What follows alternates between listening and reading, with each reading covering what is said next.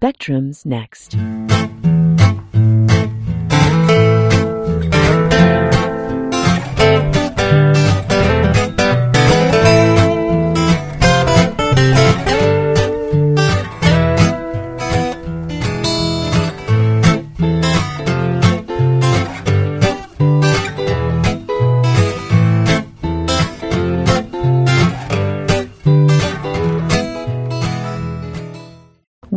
Spectrum, the science and technology show on KALX Berkeley, a bi weekly 30 minute program bringing you interviews featuring Bay Area scientists and technologists. Good afternoon. I'm your host, Rick Karnesky. Our guest today is Alexa Halford. Alexa is a postdoc at Dartmouth who studies space weather. She is involved with the Balloon Group there, who recently finished their 2013 launch of the NASA Barrel or Balloon Array for Radiation Belt Relativistic Electron Losses campaign. 20 balloons went up in Antarctica in January and February. Next year, they'll be doing it again. They're doing this to track where radiation goes when it leaves the radiation belts. Alexa, welcome to Spectrum. Thank you. Can you talk to us a little bit about space weather? Yeah, it is the coolest thing ever because it's weather, but in space. What does that mean? So whenever you hear of like solar storms or geomagnetic storms, which tend to make the news, that's space weather. The sun always is spewing out junk at us. It's usually a combination of protons, electrons, and magnetic fields. Sometimes there's ions in there as well. But when that stuff hits us, that's space weather. It can sometimes create a geomagnetic storm, which is where we have our magnetic field of the earth being completely rearranged and energy being transported normally into the inner magnetosphere where it can disrupt things like satellites and eventually cause currents in our ionosphere, which can induce currents in the ground. And that can cause problems for technologies even here on earth. And how frequently do these problems crop up? It depends. So the sun has an 11 year cycle where it goes from having low activity, which we just came out of an incredibly quiet solar minimum just a few years ago. And now we're starting to go into a region of higher activity. So we have a lot more solar storms occurring. It depends on the solar cycle. This one looks like it might be a little quieter than the last one but you can have multiple storms during a week. In the more northern or very southern regions of the world where you're near the polar caps, you uh, are more affected by uh, substorms, which can happen three times a day. And when people study space weather, what do they hope to do? They hope to eventually predict it. Okay. Right now, we uh, are sometimes able to do nowcasting. so we can essentially tell you what the weather is like right now. And that's really good for us. we do, I mean, can't just go outside and look. No, it's a little bit harder than that. NOAA, especially, is putting together space weather packages and the Van Allen probes are currently producing space weather data products as well. So we're getting a lot better at this. They, they usually give you at least a good, you know, three or four days heads up as to if something's coming at us. They've gotten really, you know, pretty good given the type of data we have for even being able to predict if it's going to affect us or not. And what can we do with those predictions? So the radiation belts are where a lot of this, the damaging space weather effects occur. They have highly relativistic electrons in them, and these highly relativistic electrons can greatly affect our s- satellites. So what happens is any satellites sitting in the radiation belts actually will start gaining charge. And we can get lightning strikes that actually occur across the, the sides of the, the satellite, which in itself is quite damaging. Anytime you're hit by lightning is never really a good thing. But the really relativistic ones, the killer electrons, as we call them, actually can bury themselves into the software and flip bits. And so by flipping the bits, they can send phantom messages to the satellite. And sometimes that message is to turn itself off or kill itself and not respond to ground control. And essentially the satellite is dead floating in space. Satellite companies, when they find that there's going to be a solar storm that's going to hit us and possibly affect their spacecraft, they turn them off. Because if they turn them off, then, you know, you're not going to get as much charging and you're not going to have as many problems What kinds of impacts do we see here on Earth? So back in 1989, there was a solar storm that actually induced currents in the power grid and blacked out most of the eastern seaboard of Canada and the northeastern part of the US. And that was, you know, that was quite a big problem. Where right now we've actually increased the connectivity of our power grids so that if the same storm were to happen, about half the US would be blacked out. Would there be actions that we could actually take if? Yeah. So what you can do is you can actually turn off the power grid or turn off parts of the power grid so that you're not going to blow a transformer by having this huge amount of new current. In fact, one of the first things with space weather affecting our technology was way back with the telegraphs. They were able to run the telegraphs for hours without any energy because of the induced currents from the, the solar storms.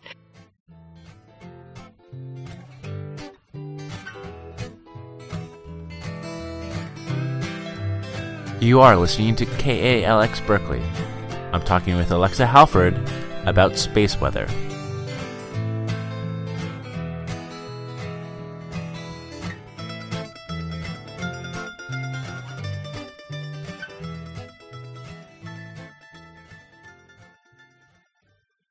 We have Stereo, which is one of the coolest missions ever.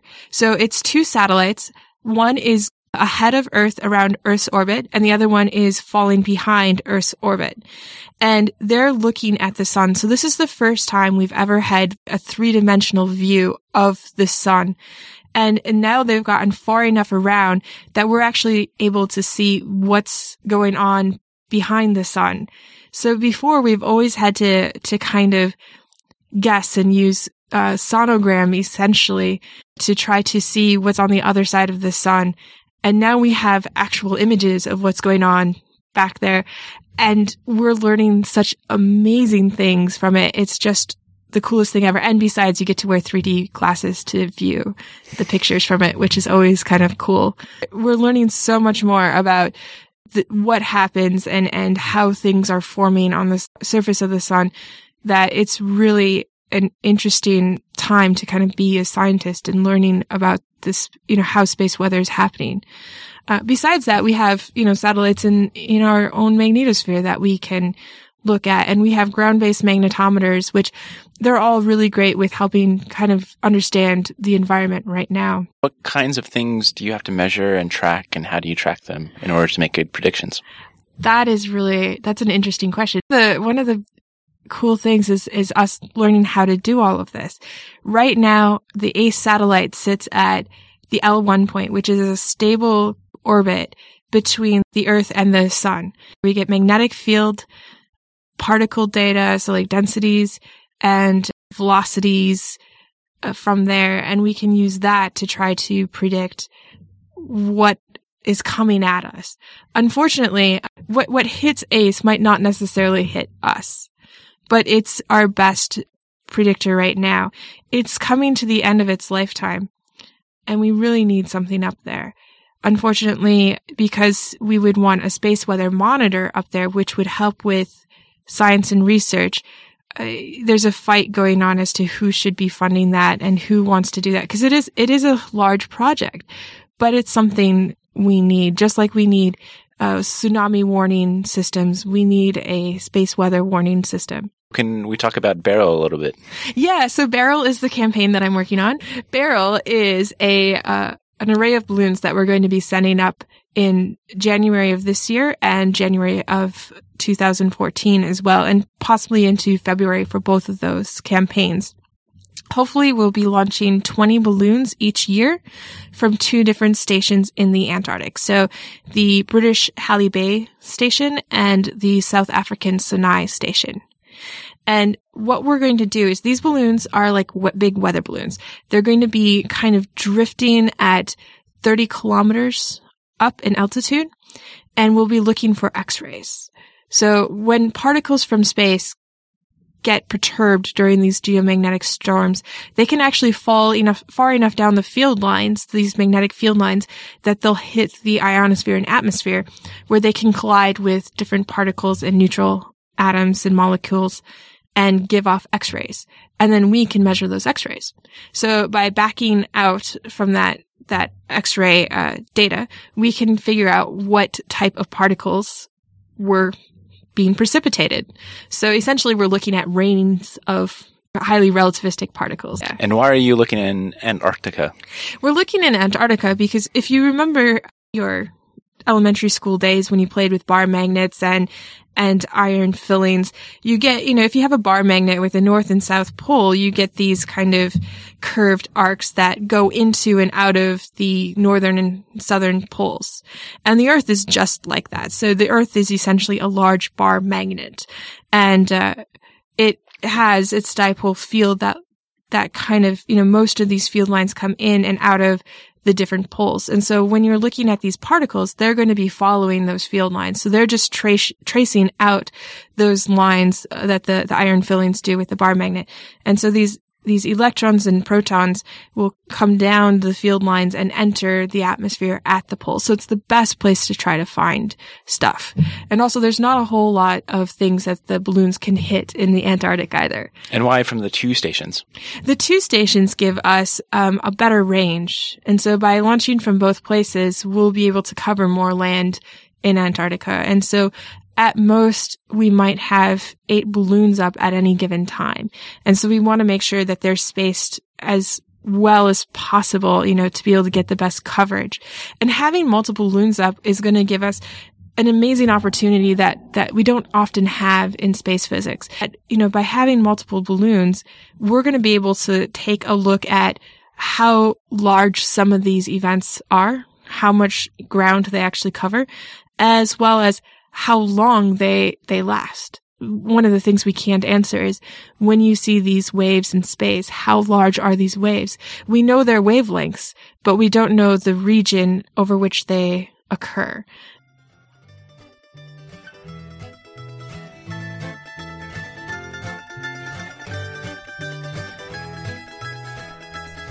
This is Spectrum on KALX Berkeley. I'm Rick Karnesky, talking with Alexa Halford of the Barrel Project, a mission to study the Van Allen radiation belts.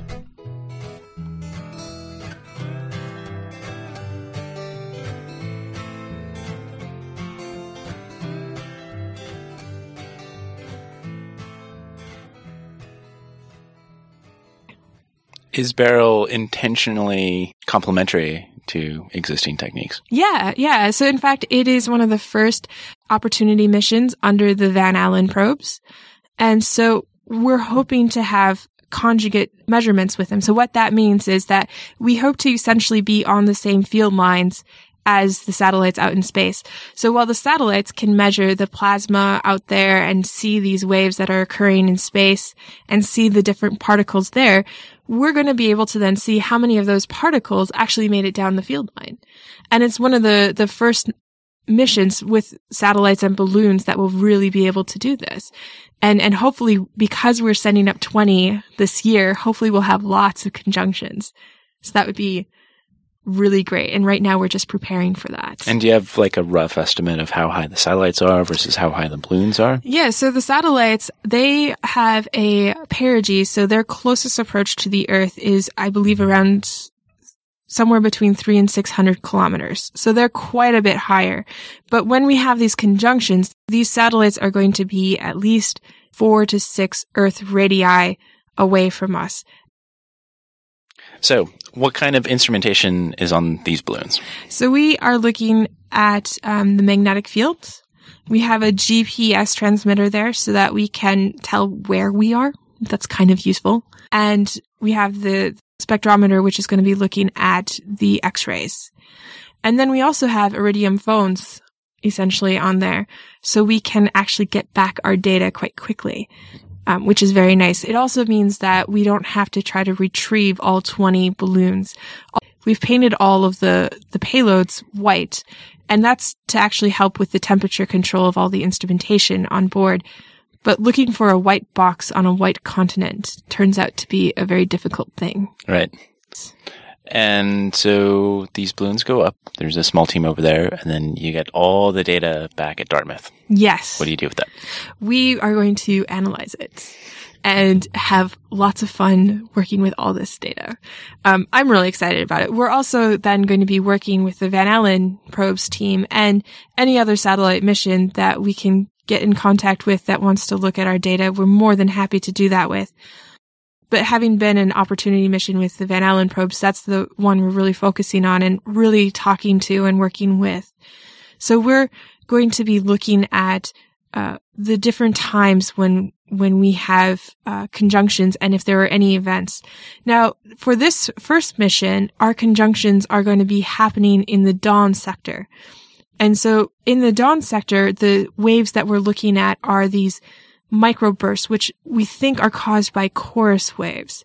Um, and this is going to be an exciting time because it's one of the first times we're actually going to be able to look at this and, and, and be certain about it or relatively certain about it. And what's a chorus wave? So chorus waves are these really fun little waves. They're caused by an electron, uh, cyclotron instability. So you, it's all kind of generated by these electrons out in space. But if you listen to them, we can actually get waveforms. So just like the radio waves you're hearing with us talking, we get waveforms of these, these waves in space and we can play them back through the radio and they sound like a, they they sound like a chorus of birds in the morning, which is why they're called chorus waves. We have a recording of these chorus waves from the NASA Van Allen probes.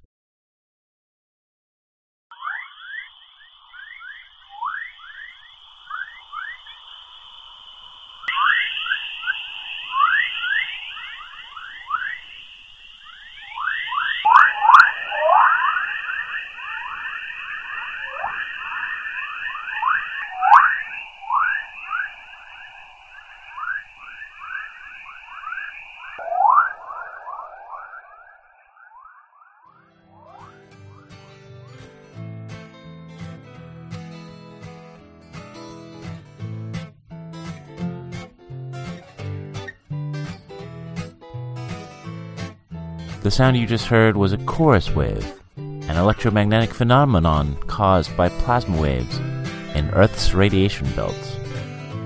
Hello, you're listening to Spectrum on KALX Berkeley, talking with Alexa Halford about space weather.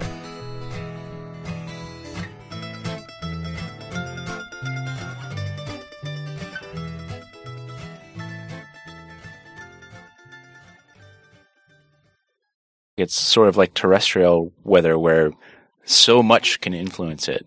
Oh like yeah. You rattled off a large list of different particles, all of which have different masses and and um, would presumably hit us at diff- different times, right?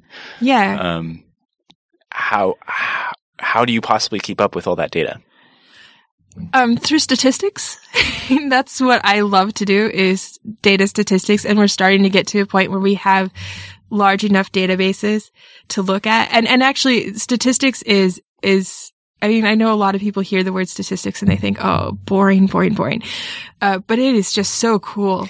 Um, because like you said, we have so many different things going on. And like terrestrial weather, there's so many different factors that we don't necessarily know about. We think we understand what physics is up there. Um, but we know that we're missing some of it because our models don't exactly predict what's happening. So with a lot of physics, when you're working in a lab, you can control everything. And so your theories can be directly tested because you can control every little bit to match the theory.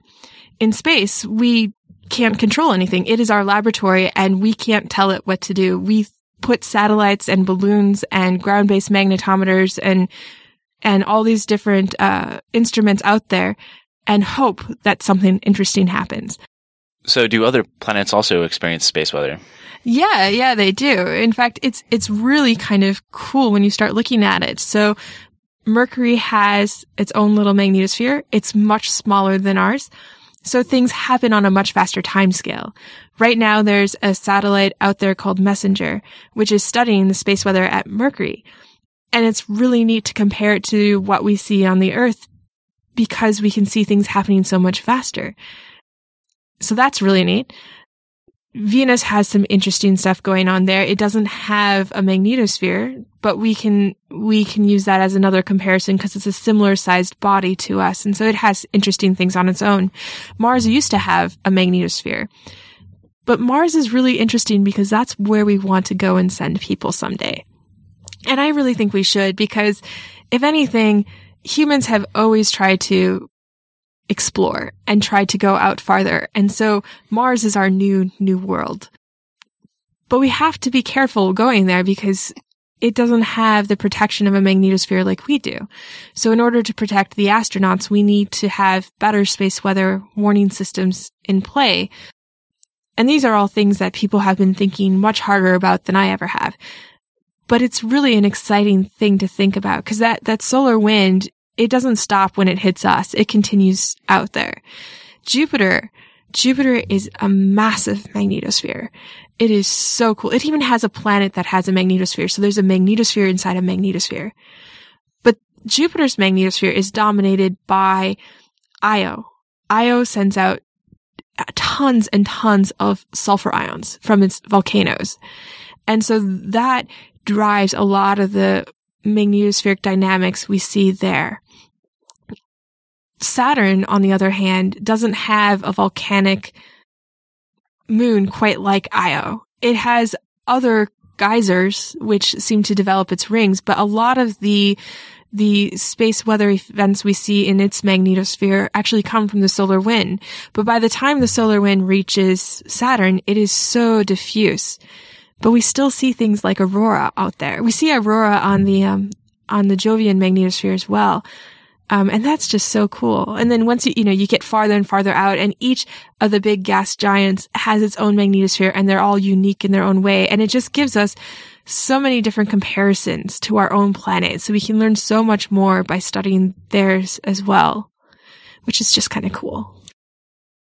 We've only been afield really since about 1957 when the first satellite went up. I mean, people have been studying space weather for a lot longer than that, but you know, we weren't ever able to get measurements where stuff is happening before we had satellites. So we're right at the beginning. And so it's an incredibly exciting time to be in the field because we're just learning what it's like up there. There is so much we don't know.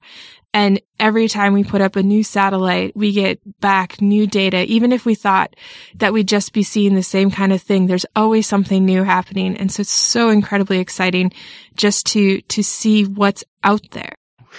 Well, with that, Alexa Halford, thanks for joining us. Thanks so much for having me.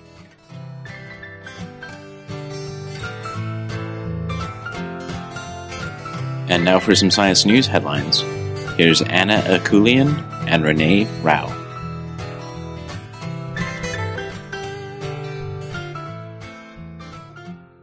Professor and sleep expert Matthew Walker explained in conversation with UC Berkeley News Center that when we are young, we have deep sleep that helps the brain store and retain new facts and information. But as we get older, the quality of our sleep deteriorates and prevents those memories from being saved by the brain at night. In a recent study, UC Berkeley scientists discovered that there is a relationship between poor sleep, memory loss, and brain deterioration. They found that poor sleep in old age affects memory loss. There are many stages of sleep, one of them being deep sleep, which is an important part of transporting short term memories to long term memories. UC Berkeley researchers are now looking into therapeutic treatments for memory loss, such as electrical stimulation, to improve deep sleep, and thus improve memory. UC Berkeley researchers see this new discovery as an exciting opportunity to potentially help people remember more of their lives as they get older. UC Berkeley researchers have designed a program to help decode ancient lost languages. Previously, human linguists have manually reconstructed languages by analyzing the relationships between the language and the patterns in sound change. The program takes modern child languages, information about their word meaning and pronunciation, and outputs a rough approximation of the mother language. For example, if French and Spanish were input, a language resembling Latin might emerge. The computer system weaves together linkages across child languages to mathematically determine a word's first form. In a study published in the National Academy of Sciences Journal, The makers revealed that more than 85% of the system's reconstructions were identical to manual reconstructions performed by linguists. Using this unique model, the system is essentially able to rewind the evolution of child languages all the way back to the original. The vast data crunching capabilities of the program have allowed scientists to begin seeing larger trends of spreading languages and vanishing sounds. While the computer system has extended the reach of computing in the field of linguistics, its creators have stressed they intend it to be used as a complementary tool to human linguists, not as a replacement. A regular feature of Spectrum is a calendar of some of the science and technology related events happening in the Bay Area over the next two weeks. We'll hear once more from Anna and then Renee. Meet the animals up close at the Randall Museum, home to over 100 animals that cannot survive in the wild Expect to see California wildlife such as rodents, amphibians, a great horned owl, and even a tortoise. Every Saturday in March, starting this Saturday the 9th in San Francisco. Doors open at 11 a.m. Admission is free. In conjunction with San Francisco's Sunday Street program, the Exploratorium will have a day long roadshow featuring moving trucks with art, film, food, performances, and activities. The show will linger in three areas of the city the Mission, Bayview, and Embarcadero on its way to its nighttime finale at Pier 15. This will take place in San Francisco this Sunday, March 10th from 11 a.m. to 10 p.m. For more information on performance times and locations, please visit the Exploratorium website, which is exploratorium.edu. Stress and its effects on body and mind have always been biologically mysterious. This Monday, March 11th, Dr. Erin L. Kinnally will give her answers to some of those mysteries. Dr. Kinnally is an assistant project scientist at the National Primate Research Center. In the Monday colloquium, she will speak about her research in the field of psychobiology. She will focus on the psychosocial effects of early life stress. Dr. Kinnally has been studying relationships between biological and fostered offspring of rhesus monkey pairs and observing effects of exposure to early life stress on the relationships. She has identified genes that cause physiological differences in the brain structure of these monkeys that suffered early stress. She will also speak about the corresponding differences in the brains of human child abuse victims. The colloquium will be on March 11th from 3 to 4:30 p.m. in 5101 Tolman Hall on the UC Berkeley campus. In case that's not enough science for one day, also on March 11th, Marvin L. Cohen, professor of the Graduate School of Physics at UC Berkeley, will give a speech on condensed matter physics. Condensed matter physics is also known as Goldilocks physics because its primary focuses are scales of energy, time, and size that are somewhere in the middle. Consequently, this branch of physics has become one of the most interdisciplinary. Professor Cohen will describe some of the fascinating research involving semiconductors, superconductors, and nanoscience. He will also relay a few observations about Einstein and his seminal research in condensed matter physics. The free event is open to and aimed at all audiences and should provide an illuminating glimpse into a lesser known branch of physics. It will be held on March 11th from 5 to 6 p.m. at the I House on the corner of Bancroft and Piedmont. The March Science at Cal lecture is titled Cloud Spotting at Saturn and Titan Learning About Weather from a Billion Miles Away. The talk will be given by Mate Adamkovics, a researcher in the astronomy department at UC Berkeley. He received his PhD in physical chemistry in 2004 at Cal studying the photochemical kinetics of hydrocarbon aerosols in planetary atmospheres.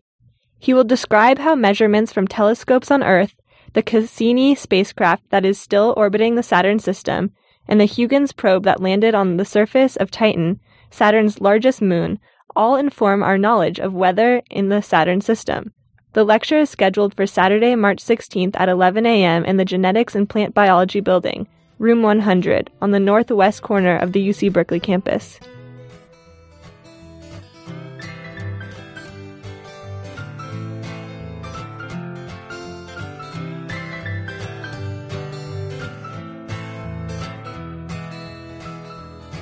The music you heard during today's show was by Lastana David from his album Folk and Acoustic. It is released under a Creative Commons license, version 3.0.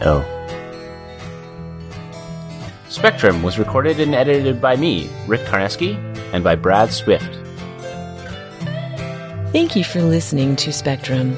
We are happy to hear from listeners. If you have comments about the show, please send them to us via email. Our email address is spectrum.kalx at yahoo.com. Join us in two weeks at this same time.